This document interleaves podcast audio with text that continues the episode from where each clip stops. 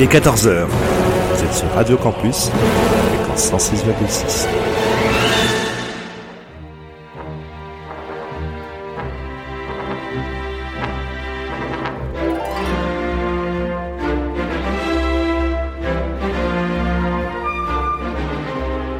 14h-15h sur Radio Campus,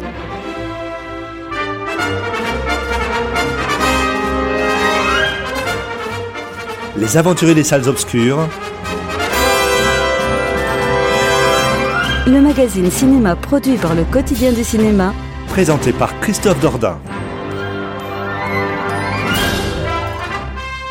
Bonjour à toutes et à tous, merci de nous retrouver en ce samedi après-midi en direct depuis les studios de Radio Campus Lille pour cette nouvelle édition de votre magazine consacré à l'actualité du cinéma sous toutes ses formes, surtout par les temps qui courent. Les Antieux Salles Obscures, un programme produit par le site le cinéma.com, présentation Christophe Dordain. Je serai accompagné aujourd'hui par Clara Lenné et Gabriel Carton. Nous sommes ensemble jusqu'à 15h.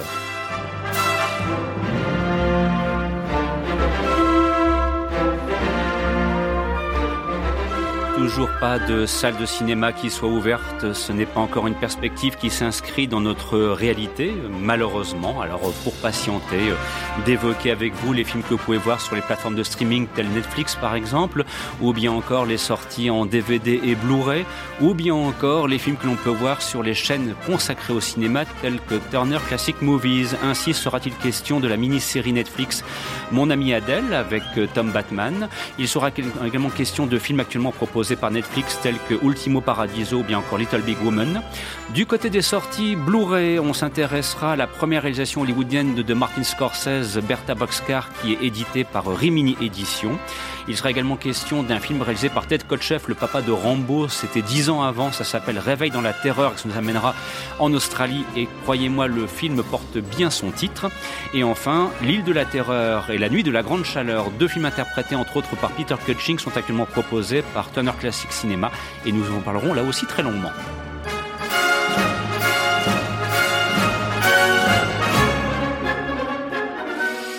Et oui, il y aura un concours. Oui, oui, oui, j'insiste bien là-dessus. Au 0320 91 24 00, nous vous proposerons des DVD surprises. Alors notamment, si vous découvrez l'émission en ce samedi après-midi, eh bien sachez que ce concours vous sera tout spécialement réservé. Mais vous pourrez aussi participer en nous écrivant à l'adresse suivante rédaction at le quotidien du cinéma.com. Ce sera vers 14h30. J'aurai bien sûr l'occasion de vous en reparler. D'ici là, sur ce, un thème d'ouverture que je vous laisse soin de découvrir et de vous souhaiter à l'avance de passer un bon moment en notre compagnie.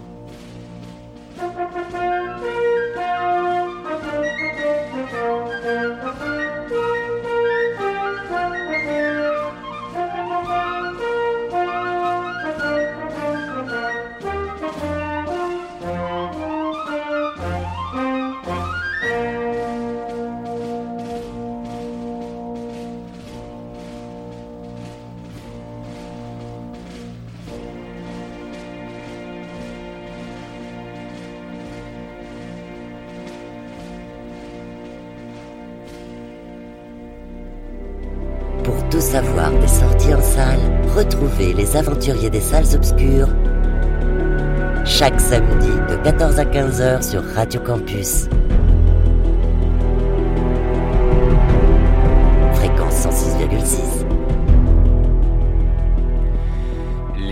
Sorties en salle ou bien pour l'instant les films que l'on peut voir sur les plateformes de streaming telles Netflix ou bien encore les films que l'on peut voir à la télévision, que ce soit sur une chaîne normale ou sur une chaîne spécialisée, les films que l'on peut voir dans le cadre des sorties en DVD, Blu-ray, vous l'aurez compris depuis plusieurs semaines maintenant que nous avons repris le chemin des studios en direct. Nous essayons autant que possible pardon, de vous proposer un panorama de l'actualité du cinéma telle que l'on peut la vivre actuellement. Voilà, en espérant bien sûr euh, que dans quelques semaines, de peut-être un petit peu plus longtemps, on puisse vous dire ça y est, les salles de cinéma ont enfin donné un libre accès au public. C'est le retour au vrai cinéma dans les vraies salles obscures et vous pensez bien que ce moment-là, nous en serons particulièrement heureux. En attendant de poursuivre donc selon ce schéma que nous avons initié maintenant depuis plusieurs semaines puisque c'est la troisième émission en direct que nous vous proposons en ce samedi après-midi. Euh, ah, juste une petite précision. Il y a quelques instants, vous entendiez une partition musicale composée par John Williams dans sa version martiale puisque c'était le thème final d'un film intitulé La bataille de Midway, réalisé par Jack Smite en 74, une évocation donc euh, d'une des pages glorieuses de la Seconde Guerre mondiale pour les États-Unis dans le Pacifique, film à la distribution prestigieuse et qui lorsqu'il s'est sorti en salle en 74 donc était proposé avec un procédé de son qui s'appelait Sun Surround qui faisait que tous les sièges bougeaient dans la salle au moment où les avions décollaient et ensuite allaient bombarder leurs cibles. Bref, un véritable plaisir de cinéma. D'ailleurs, film qui a été très souvent rediffusé depuis, notamment sur Turner Classic Movies, indépendamment d'une belle édition dans un combo DVD Blu-ray proposé par nos amis de chez Elephant Film. Voilà qui devait être dit sur ce donc actualité avec euh, tout d'abord Clara une mini-série. On va commencer par une petite série. Il s'agit de Mon ami Adèle avec dans les rôles principaux Simona Brown. Il y a également Tom Batman. C'est proposé, euh, comment dirais-je, par Netflix. Voilà, ça fait partie de ces nouvelles productions, de ces nombreuses productions que Netflix euh, met à disposition de, qui le souhaite. Alors est-ce que cette mini-série, mon ami Adèle, vaut le déplacement? Parce qu'il y en a tellement que parfois faire le tri.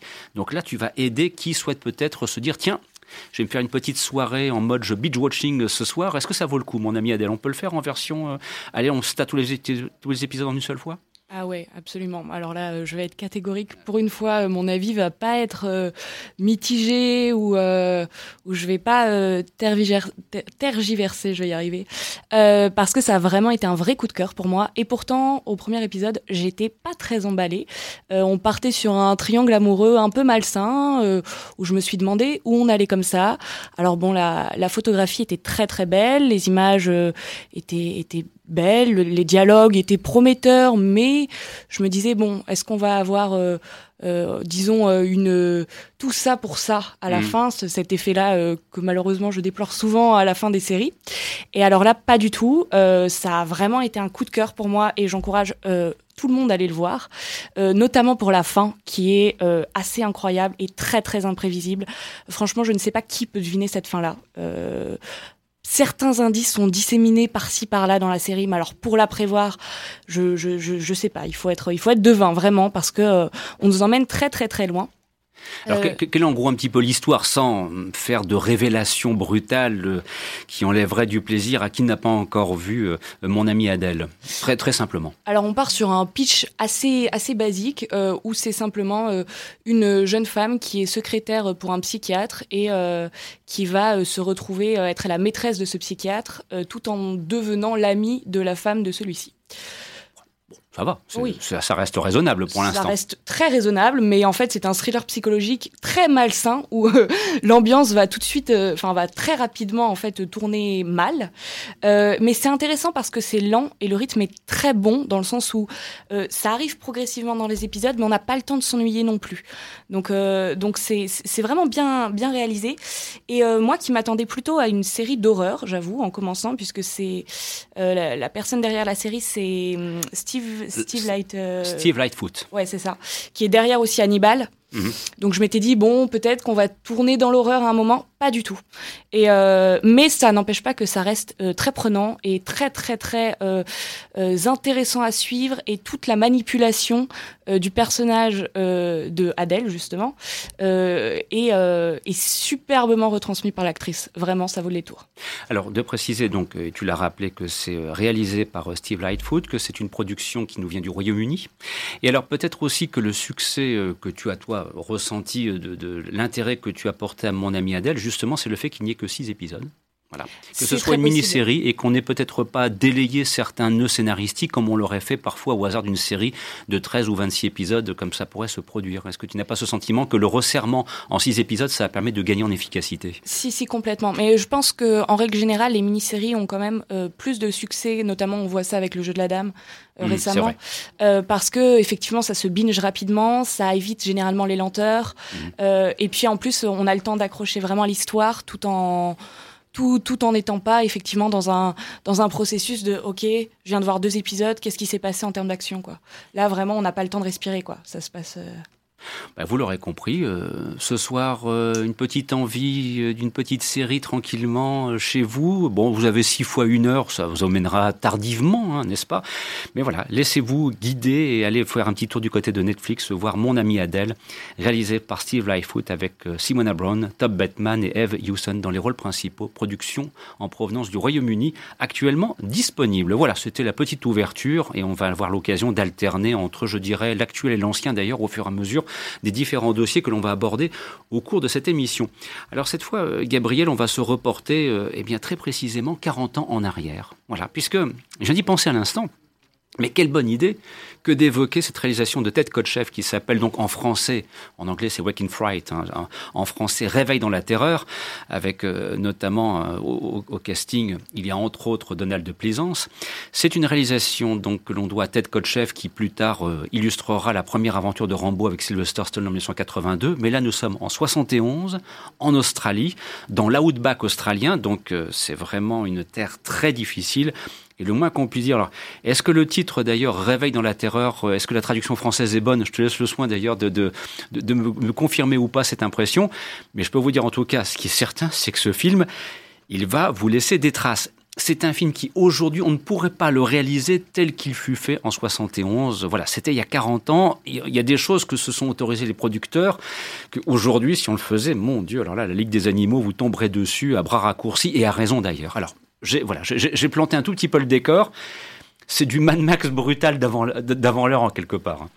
Alors pour répondre à ta, à ta, première question, je dirais que oui, effectivement, le, le, titre, euh, le titre traduit en français fonctionne assez bien puisque le, lorsque le personnage se réveille un matin et découvre ce que, ce que cet environnement a fait de lui, euh, il, est, il est terrorisé peut-être plus parce qu'il est devenu que parce qu'il a, parce qu'il a vécu.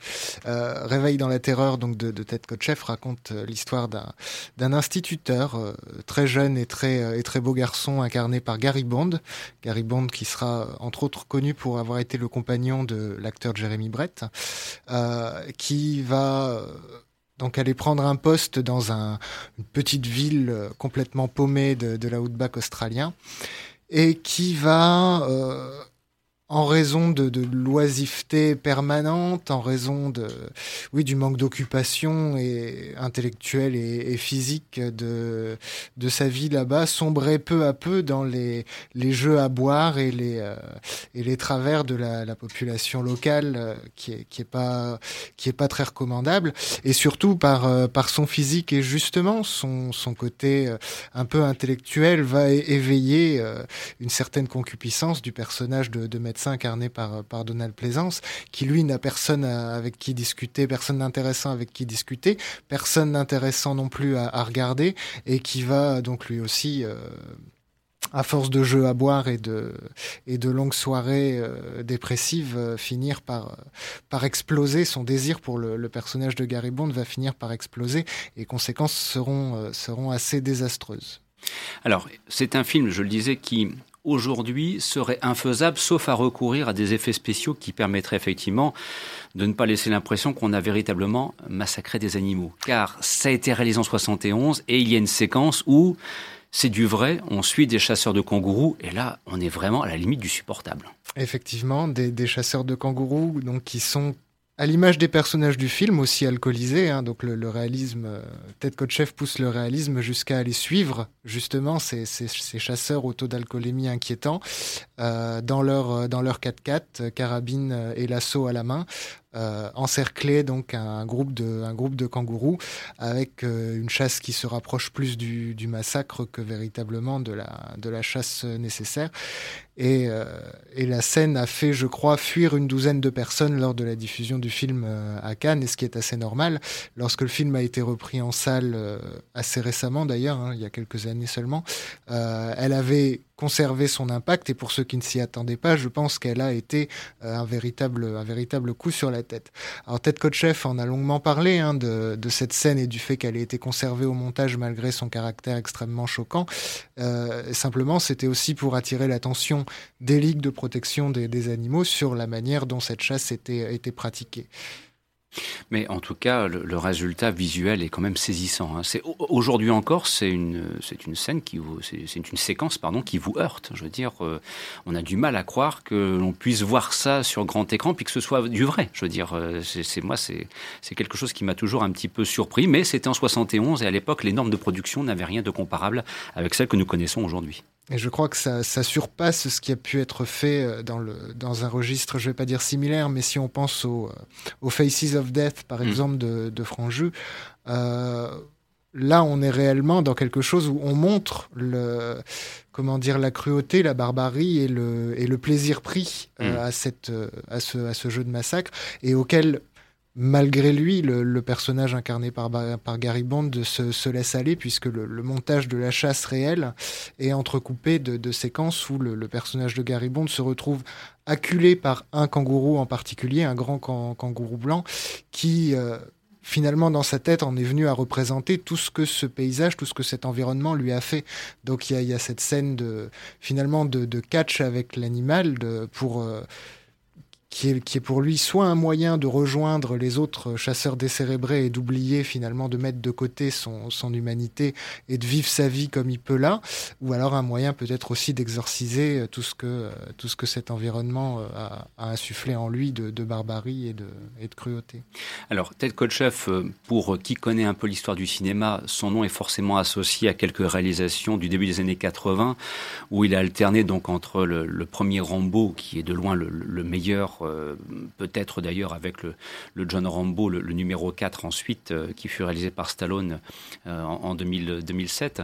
Mais il a donc réalisé le, premier Rambo en 82. On lui doit aussi un film qui est lié au contexte de l'époque, qui s'appelle Retour vers l'enfer avec Jen Ackman et Patrick Swayze, et qui est là aussi une illustration d'une forme, dirons-nous, de guerre froide, de mélanger l'anticommunisme primaire typique des années 80, époque riganienne. Bon voilà, c'est, ce sont des œuvres cinématographiques qui, qui nécessitent pour être approchées euh, d'avoir bien le contexte en tête. Et puis on a aussi le souvenir euh, d'un film qui portait sur les, comment dirais-je sur les sectes, voilà, et sur les dérives sectaires. Donc c'est un cinéaste très intéressant qui, peut, qui peut aussi bien faire ça que des, mm. des comédies euh, comme La Grande Cuisine, par exemple, Alors qui, ça... qui valent pour une réunion de casting et qui n'ont rien de plus à, mm. apporter. Donc c'est vrai que c'est un, c'est un cinéaste qui a des choix. Euh, alors peut-être La Grande Cuisine était-il un film de producteur, un film imposé et, mm. et, ne reflétait pas son.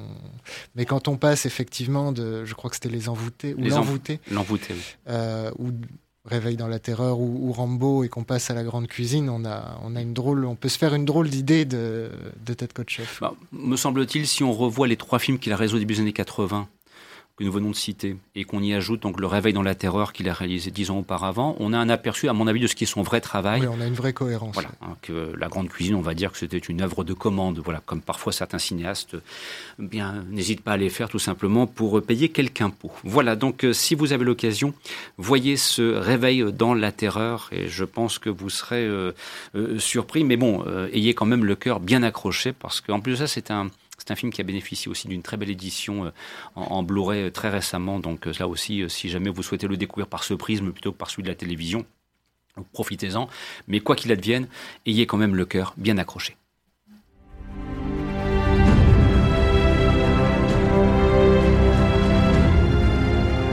Vous écoutez Les Aventuriers des Salles Obscures sur Radio Campus. Fréquence 106,6. Et nous poursuivons notre panorama donc en alternant entre les films proposés sur les plateformes tels que cela va être le cas maintenant avec l'Ultimo Paradiso et puis euh, les films qui sont soit proposés par les chaînes consacrées au cinéma ou bien aussi les sorties en DVD et Blu-ray. Là aussi, il en sera question en quelques instants. Mais maintenant de retrouver donc Clara pour euh, l'Ultimo Paradiso, donc film qui est proposé par euh, Netflix depuis maintenant le début du mois de février, qui était sorti en 2020 sur les écrans. Alors très rapidement, je vais me permettre cette fois d'introduire un petit peu l'histoire. Nous sommes confrontés donc à un fermier italien qui est euh, tombé amoureux euh, de la fille d'un propriétaire terrien et qui voit son rêve euh, d'améliorer les conditions de vie des travailleurs, nous sommes dans les années 50, et bien il va voir ce rêve s'effondrer brutalement. Bref, moi, j'ai l'impression, je n'ai pas eu l'occasion de voir le film, je me dis, tiens, c'est bizarre, un scénario, alors ça nous amène dans les années 50, il est question de conditions sociales, de lutte pour les ouvriers agricoles. Diable, c'est le néo-réalisme italien, le retour, euh, que se passe-t-il? Enfin, c'est, on a en fait quand même affaire à un scénario qui, au premier abord, s'avère extrêmement sérieux, je veux dire, dans son propos. Et là, j'avoue que ça m'intéresse. Voilà, ça sort un petit peu des sentiers battus Netflixiens, si j'ose dire. Alors, qu'en est-il du résultat final? Est-ce que tu as été convaincu par cette démarche pour ce film réalisé par donc Rocco Riccardioli, si je prononce bien? Je pense que c'est bien prononcé. Euh, non, alors le résultat final, pour moi, il a été assez convaincant. Euh, effectivement, le scénario sort des sentiers battus. On va dire que c'est pas d'habitude euh, les choix forcément vers lesquels se dirige Netflix. Mais du coup, c'est assez intéressant. Euh, et c'est d'autant plus intéressant qu'en fait, on n'est pas du tout dans un film romantique, contrairement aux apparences. Je pense qu'on est plus sur un drame social. Disons que euh, l'histoire entre, entre Bianca et Ciccio, c'est plus un prétexte, en fait, à dépeindre euh, les inégalités sociales euh, de, de, cette époque, les paysans qui travaillent dans les, dans les champs d'olives et en fait euh, qui se retrouvent complètement exploités par, par des, des, patrons qui ont la toute puissance et qui se font beaucoup d'argent sur leur dos et où ils ne peuvent absolument rien dire. donc pour tout ça, ça a été intéressant. Il y a eu pas mal de thèmes abordés comme le patriarcat, la place de la femme, qui, qui ont été faits assez subtilement et intelligemment. C'est j'avais peur du cliché mhm. Heureusement, il n'y en a pas eu tant que ça, euh, ce qui ne veut pas dire qu'il n'y en a pas eu du tout, mais disons difficile à éviter hein, quand même. Difficile à éviter, surtout avec un sujet pareil, euh, surtout euh, voilà un film italien. Alors les paysages sont magnifiques, vraiment. Mm. Le, la photographie est très très très très très belle, euh, ce qui fait que même s'il y a des lenteurs scénaristiques et que le rythme est très inégal, c'est-à-dire qu'on démarre, le film met du temps à démarrer. Euh, en plus, c'est un rythme auquel on n'est plus habitué nous avec les séries Netflix, avec les films où tout va très très vite. Euh, c'est c'est difficile en fait de rester accroché face à une sorte de lenteur qui prend le spectateur qui nous sort un peu, l'action avance pas, euh, on sait pas où on va, et, des fois c'est dur de rester accroché, mais les, paysages étaient vraiment vraiment très très beaux, la réalisation est, très belle aussi, et, euh, et, en fait ce qui est intéressant aussi c'est la performance d'acteurs, euh, notamment euh, celle de celui qui joue Chicho et son frère jumeau, je crois. Ricardo Scamari Absolument. Ouais, qu'on avait vu dans les traducteurs aussi mhm. et, euh, et qui, qui, fait pas mal d'apparitions de, sur les écrans récemment. Et, euh, et, sa performance est vraiment, vraiment euh, tout à fait convaincante. Euh, parce que c'est dur de jouer des jumeaux, parce que je pense que facilement euh, on peut tomber dans la caricature ou quelque chose en tout cas qui d'un coup nous fait dire ah ok il est en train de jouer euh, quelqu'un qui n'est pas le personnage qui joue depuis le début, enfin un truc qui peut nous sortir du film. Et là pas du tout vraiment au point qu'à la fin je me suis dit ah oui c'était le même acteur. Euh, donc, euh, donc euh, pour ça, ça a été, c'est vraiment, c'est vraiment un bon point du film. Alors après, j'ai quelques réserves quand même. je dirais que les dialogues sont globalement quand même très clichés.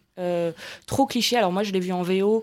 Il y a peut-être aussi la langue italienne qui fait que, je sais pas, c'est pas pareil qu'en français. Il y a des, y a des répliques où moi je me disais, waouh, mais là je comprends que ce soit difficile à incarner de manière crédible. Tellement sur le papier déjà, ça semble un peu fleur bleue et cliché.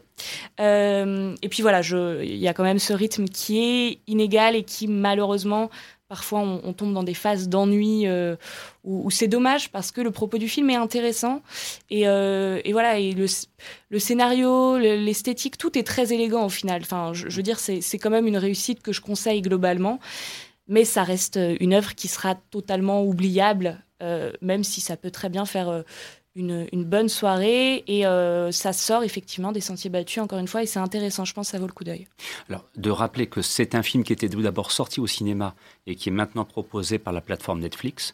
Donc ça veut dire aussi que ces normes de réalisation ne sont pas forcément adaptées au moule netflixien que de temps en temps euh, nous dénonçons quand même un petit peu ici autour de cette table. On a l'occasion de le faire à, plusieurs reprises.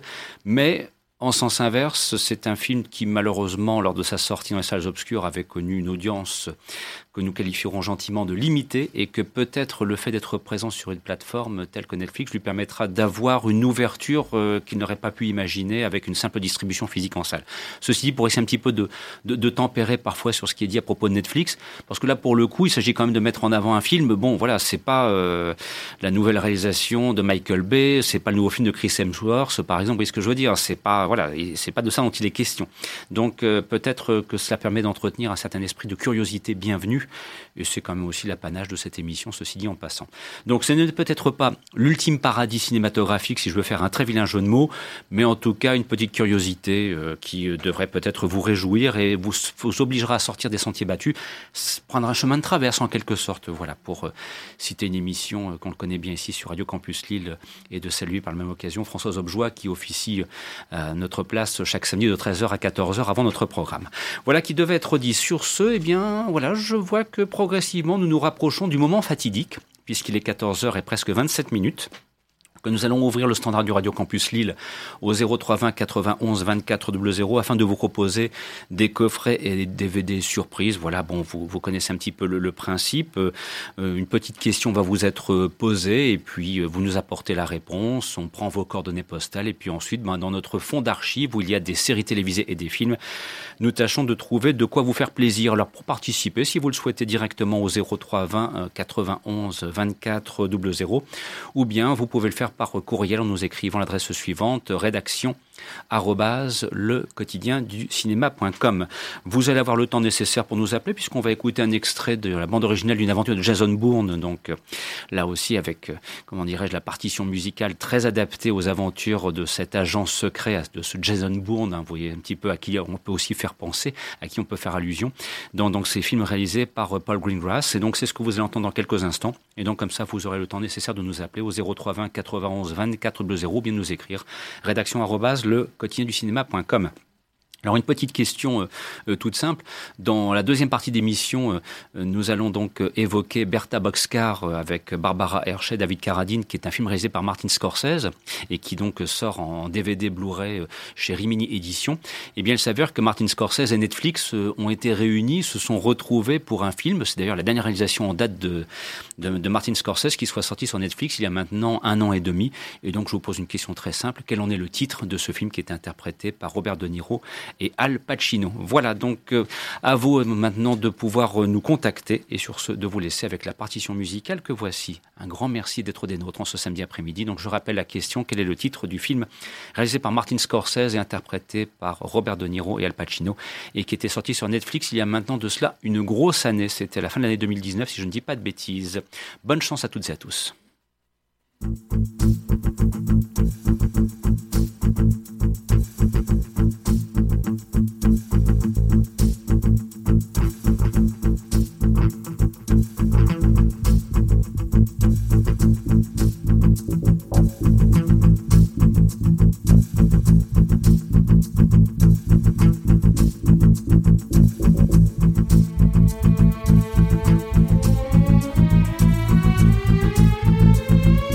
Thank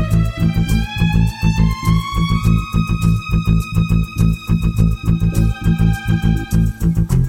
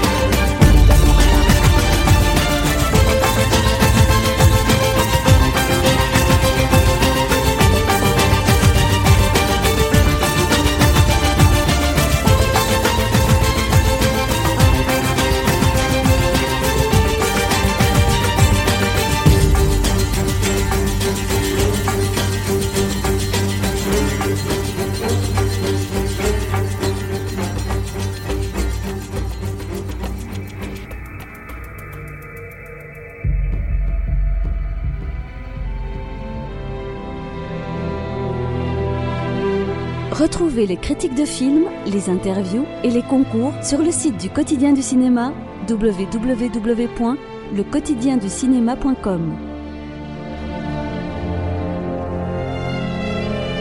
Vous écoutez Les Aventuriers des Salles Obscures sur Radio Campus, fréquence 106,6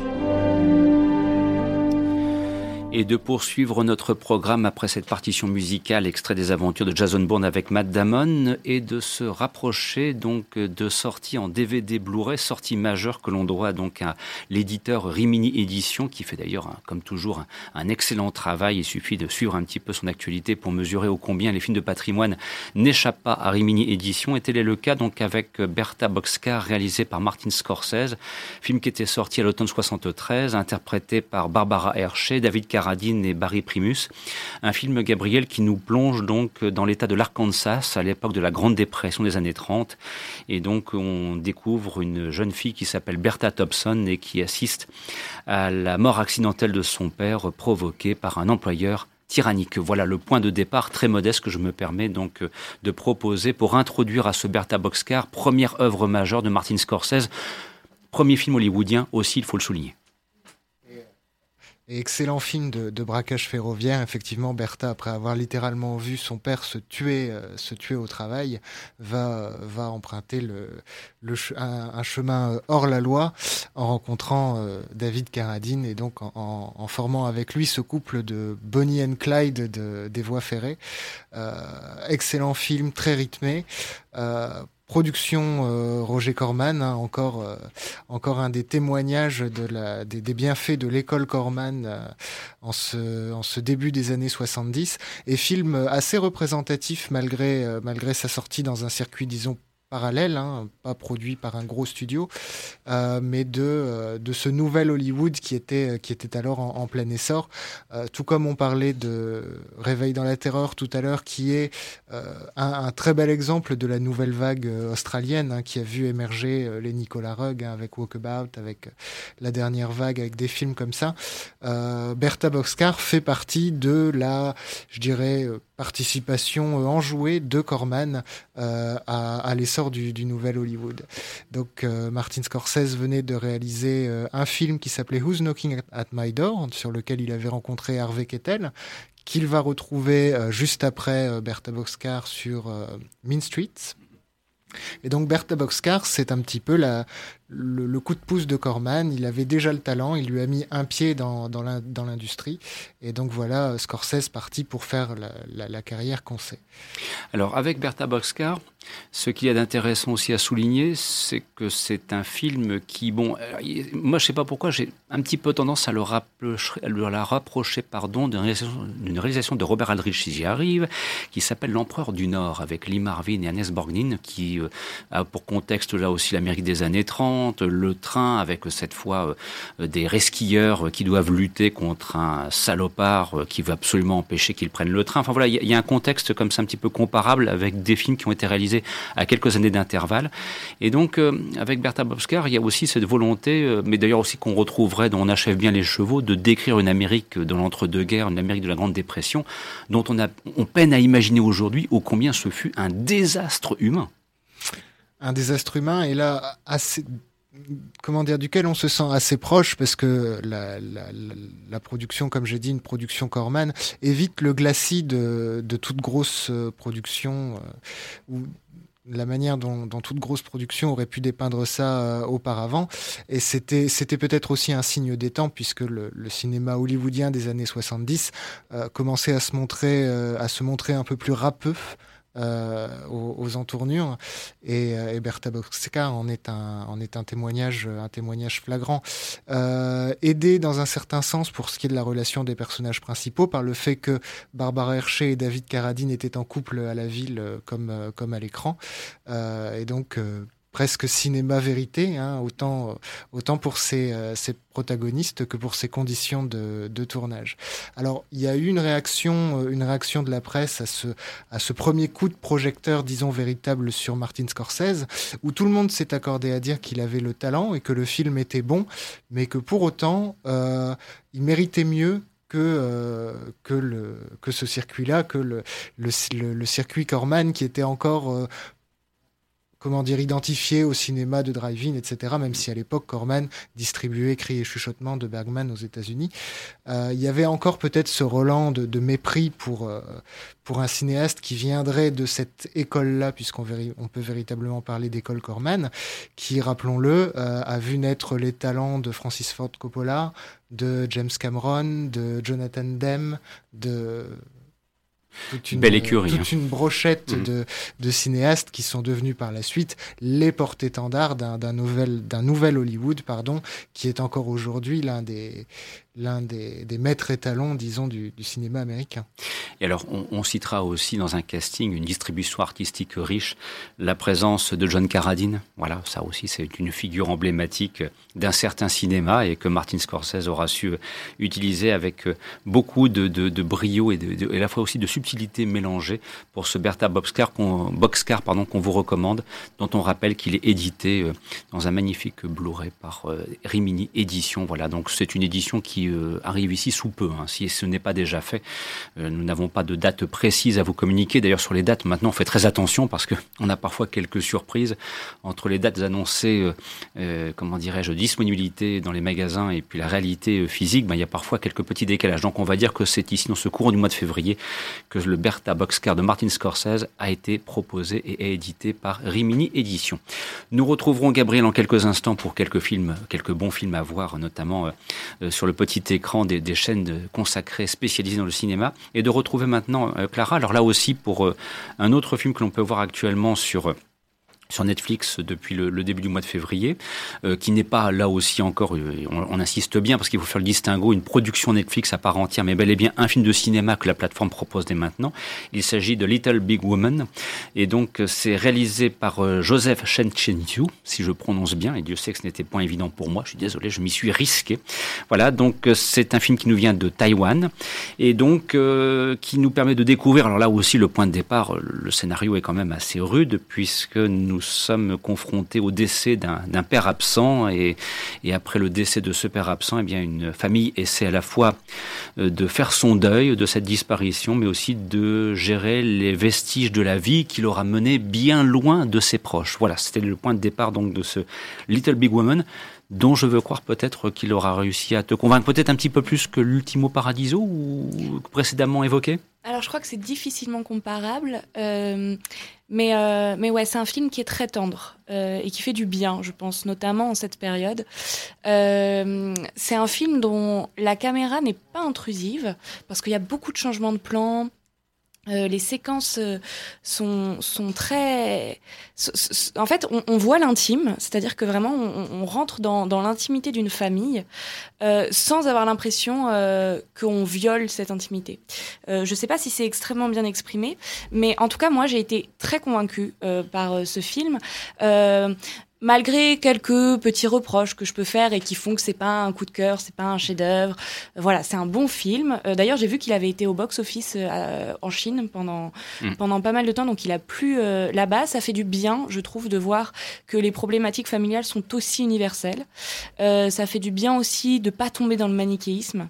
Il n'y a pas de gentil, il y a pas de méchant dans cette histoire. Il y a des problèmes que tout le monde vit. Il y a une famille, il y a trois sœurs. C'est aussi un casting qui est presque exclusif féminin, euh, d'où le titre peut-être Little Big Woman, peut-être qu'il y a un léger rapport.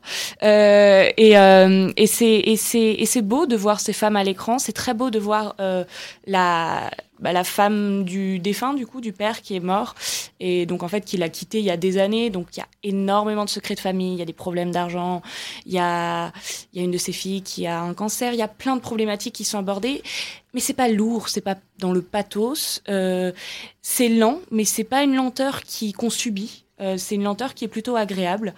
Euh, et, euh, et voilà. Et, et, en fait, le, les quelques moments clichés, peut-être le happy end, qui est peut-être un petit peu guimauve à mon goût. Euh, on va dire qu'ils sont plus ou moins justifiés par l'histoire. Donc je peux pardonner en fait cet écueil et quand même admettre que euh, c'est un bon film qui m'a convaincu. Et tu le précisais, euh, et c'est important de le souligner, avec un, traitement marqué par une forme de pudeur et de, de, retenue, de, donc de, de, retenue, de pudeur mélangée, euh, justement pour éviter ce qui serait parfois un petit peu lacrymal. Nous sommes bien d'accord? Absolument, ouais. Et je pense aussi que cette pudeur-là est peut-être due au fait que cette histoire est, est, inspirée de, faits réels, puisque c'est inspiré de quelque chose qu'a vécu le réalisateur. Mmh. Donc je pense que son regard aussi est imprégné de, de quelque chose où on, est vrai, on n'est pas dans le voyeurisme en fait en tant que spectateur. Et c'est rare parce qu'on est vraiment face à une famille dont on va nous dévoiler toutes les coulisses parce que ce n'est qu'apparence évidemment euh, dans les grandes cérémonies, dans la. Alors en fait le point de départ du scénario c'est vraiment l'anniversaire euh, de de la grand-mère de la famille qui fête ses 70 ans et bah son son mari va euh, va décéder le jour de son anniversaire donc effectivement un peu mettre à mal tout ce qui était prévu et ça va un petit peu bousculer euh, toutes les apparences et faire ressortir plein de choses. Donc voilà, c'est un scénario qu'on a déjà vu, mais moi je le trouve bien exploité et je pense qu'il vaut le détour. Bien, ben vous l'aurez compris, autre petit conseil du week-end, si vous souhaitez... Euh, alors c'est vrai qu'aujourd'hui, en ce samedi après-midi, il faut avoir un certain esprit de curiosité, mais c'est aussi le propre de cette émission, car rappelons que pour l'instant, nous traitons l'actualité du cinéma sous toutes ses formes, mais euh, nous avons quitté le champ des salles obscures à proprement parler pour les raisons que vous connaissez, donc euh, on vous invite aussi à, et voilà, à prendre, prendre un risque, ça serait peut-être un petit peu excessif comme propos, mais voilà, à développer votre esprit de curiosité, à aller voir du cinéma italien, à aller voir du cinéma taïwanais, et puis peut-être aussi même Gabriel de se taper un double programme. Voilà. Alors ça, moi j'aime bien aussi cette idée au cinéma de faire un double programme. Pourquoi? Bah Parce qu'il y a un point commun entre les deux films qu'on va évoquer maintenant. C'est le comédien Peter Ketching. Le lieu, c'est la chaîne TCM Cinéma. Et il s'agit d'un côté de l'île de la Terreur et de l'autre de la nuit de la grande chaleur. Donc bon, déjà les titres sont annonciateurs quand même de ce qui risque de vous arriver, peut-être quelque part. L'île de la Terreur, euh, bon, bah, si vous avez envie de vous y risquer, euh, à vos risques et périls, voilà, vous n'allez pas vous plaindre après. Donc euh, voilà, il y a, du Peter Cushing, il y a aussi du Christopher Lee dans le deuxième film cité, puis il y a même peut-être aussi une, une, future édition en DVD Blu-ray qui devrait arriver du côté de chez ESC Distribution, dit-on. Alors, que dire à propos de ces deux films qui sont quand même pas forcément les plus connus de Peter Cushing pour le coup? Non, et pas non plus les plus connus de leur réalisateur, Terence Fisher, puisqu'ils sont tous les deux euh, réalisés par Terence Fisher, qu'on n'associe pas d'emblée à la science-fiction telle qu'elle se présente dans ces deux films-là. Pourtant, Terence Fisher et la science-fiction, c'est une petite histoire qui a été mangé, phagocyté par son, par son histoire avec le, le gothique, avec le, le cinéma d'épouvante gothique. Mais pourtant, euh, Terence Fisher et la science-fiction, ça commence dès le, dès le début des années 50, avec notamment l'adaptation d'un très bon roman de William Temple qui s'intitule le, le Triangle à quatre côtés, qui est un excellent film de science-fiction parce que c'est avant tout un drame conjugal. Donc là, il y a, une, il y a comment dire, un très beau glissement de, de genre que, que Fisher euh, maîtrise et, et qui il le prouvera par la suite euh, dans ses, dans ses films d'épouvante. Quand il revient à la science-fiction, c'est euh, plus d'une décennie plus tard, en 64, pour un producteur qui s'appelle Mario Lippert, euh, producteur entre autres de euh, Last Man on Earth, hein, Je suis une légende avec Vincent Price, euh, et donc qui commande à, à Terence Fisher, un film qui s'appelle The Earth Dies Screaming, euh, film qui paradoxalement joue énormément sur les silences, avec quelque chose entre euh, les, Body Snatchers et, euh, et, un roman de Stephen King qui s'appelle Cellular et qui aura connu euh, un peu plus récemment une adaptation catastrophique avec John Cusack. Euh, là, Terence Fisher ne connaît pas un gros succès, pourtant n'abandonne pas la science-fiction, en dehors de la Hammer, hein, toujours, et il, continue avec L'île de la terreur, euh, script très euh, Doctor Who vient, euh, avec Peter Cushing donc dans le dans le rôle principal, celui qui va sauver la situation dans un petit village de pêcheurs sur une île isolée se développent des, créatures euh, dont on, ne connaît pas trop l'origine, qu'on a baptisé des silicates, euh, des espèces d'aspirateurs. Si on laissait un jour à David Cronenberg le soin de designer euh, un modèle d'aspirateur, euh, qui ne sont jamais réellement menaçants, hein, effectivement, on dirait plutôt des, espèces de, limaces qui roulent, qui roulent sur le sol avec un membre tentaculaire qui, s'empare donc de pauvres innocents. Euh, aussi ridicule que ça puisse paraître, euh, le film est quand même très efficace euh, au niveau de l'atmosphère, très sec dans les rapports entre les, entre les personnages et donc très réaliste. On va y retrouver quelque chose qui peut faire penser éventuellement aux aventures du professeur Quatermass, telles qu'elles étaient mises en scène par, par Val Guest.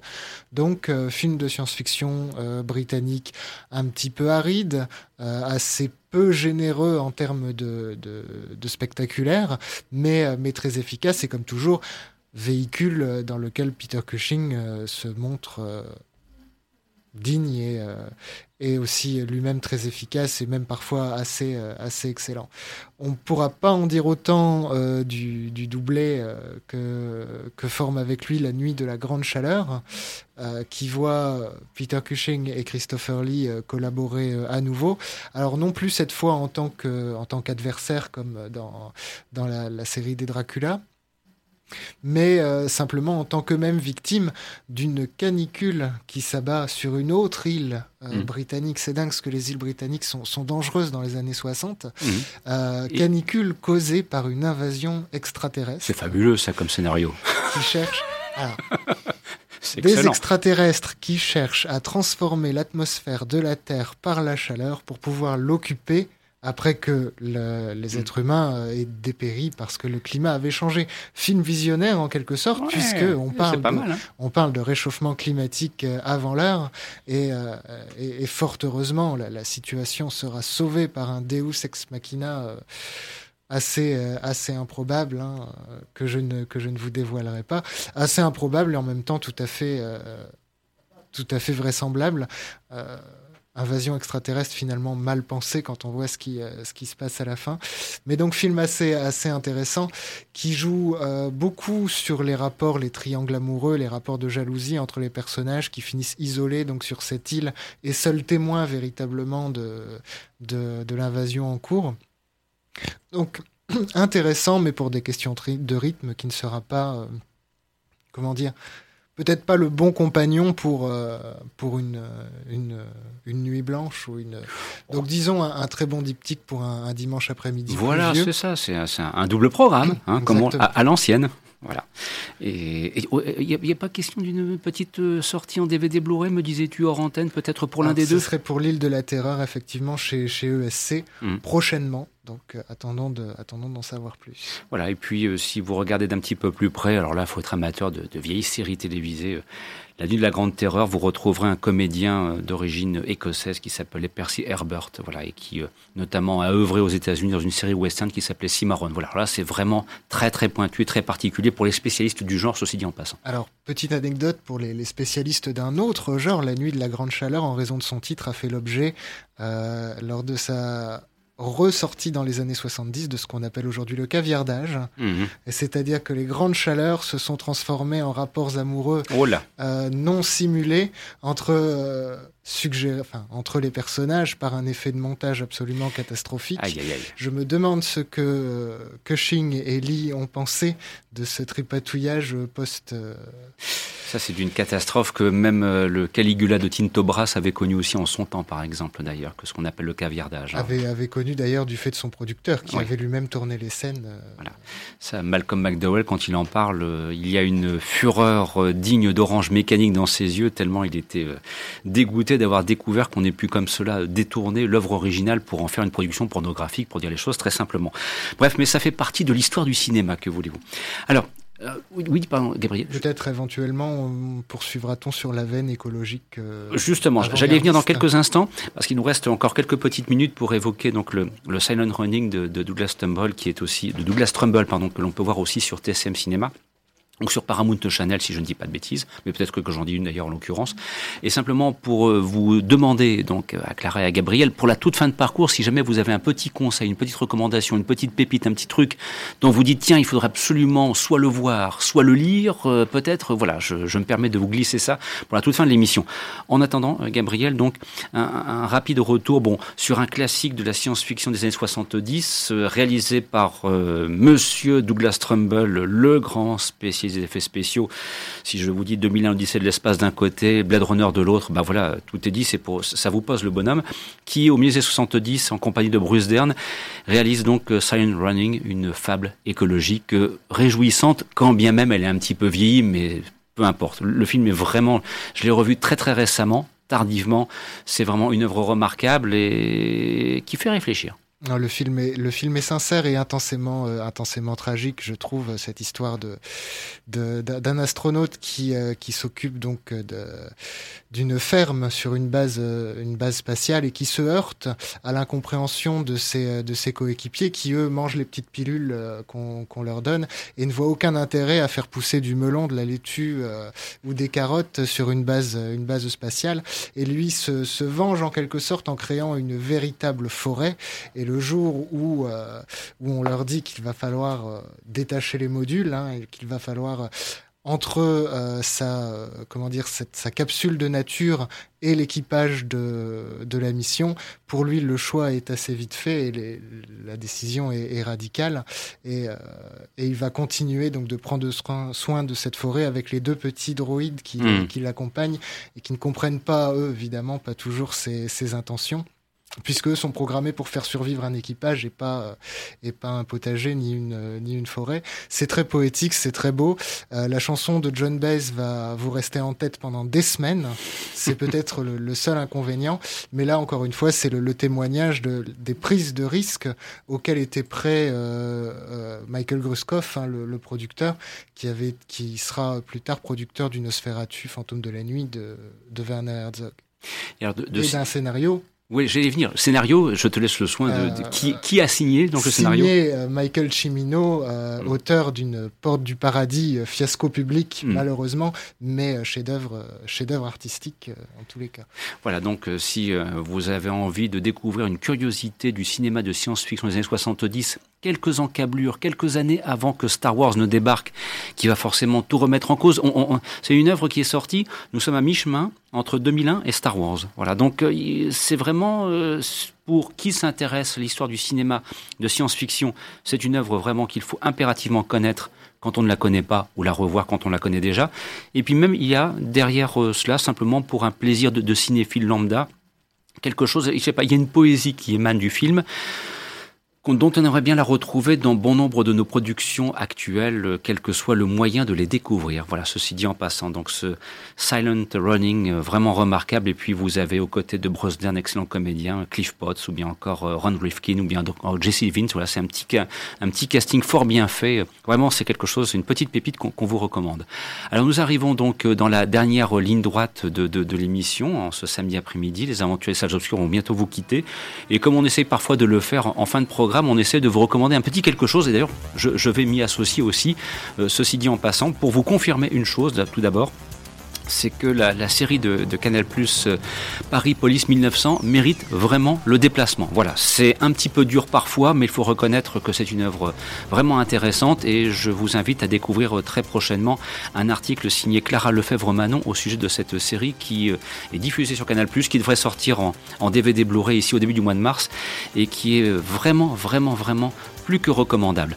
Tiens d'ailleurs aussi à propos des sorties en DVD Blu-ray, un bon conseil. Là aussi, c'est un papier que vous pouvez lire sur le quotidien du cinéma.com, signé Pierre Delara. C'est le Gang Anderson, signé, Ciné Lumette, avec Sean Connery. Si vous ne connaissez pas le Sean Connery de l'après James Bond et avant les, les films des années 80, allez regarder le gang Anderson de Ciné Lumet. Vous allez découvrir un très beau film américain des années 70. Voilà, c'est ce que je me permets comme ça un petit peu de, vous signaler. Sinon, Gabriel ou Clara, peut-être éventuellement un petit conseil de fin de parcours, une petite curiosité, une petite pépite, voilà, en toute simplicité et en toute improvisation. Alors moi, en toute improvisation, je vais juste citer un film qui m'a euh, complètement mise en miettes, qui s'appelle Pieces of Woman, qui est disponible sur Netflix, qui est avec Vanessa Kirby et qui répond à la question, en gros, qu'est-ce qui se passe après la perte d'un enfant? Pas très joyeux, mais bouleversant. Donc là aussi, à découvrir si vous le souhaitez. Gabriel, pour une ultime recommandation? Alors, bah, côté lecture, euh, François Lévesque, un automne écarlate, donc un auteur québécois, un auteur de thriller, qui nous raconte l'histoire de Francis, qui... Euh, est témoin d'une série de meurtres de camarades d'école et qui vient de découvrir Vampire, vous avez dit Vampire, et se persuade que son voisin est un vampire tueur d'enfants. Thriller cinéphile à ne pas mettre euh, entre toutes les mains parce que c'est absolument pas euh, de la littérature jeunesse. La conclusion euh, m'a aussi moi-même mis en miettes, mais très très belle surprise. Et c'est le premier tome d'une série qui s'intitule Les Carnets de Francis et qui est vraiment excellente, tant dans ses références cinématographiques que dans sa gestion du suspense. Et dont on se dit bien qu'un jour, au grand ou au petit écran, au petit écran, trois petits points, hein, ça risque bien d'arriver. Voilà qui conclut cette émission.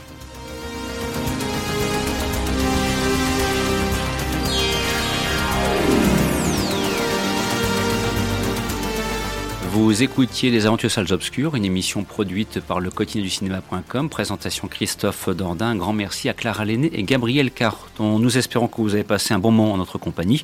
On vous retrouvera la semaine prochaine et attention, il sera question cette fois de musique de film avec une édition spéciale intitulée Bandes originales et qui sera consacrée au compositeur Christopher Young. On vous en reparlera dans le cours de la semaine sur notre page Facebook j'espère vous suivez avec assiduité. D'ici là, profitez bien des moments qui sont les vôtres avec vos proches, avec votre famille. En plus de ça, le temps s'améliore quelque peu. Alors euh, voilà, on a forcément un petit envie de liberté bien compréhensible et passer aussi de bons moments à l'écoute des programmes de votre station. À la semaine prochaine, au revoir.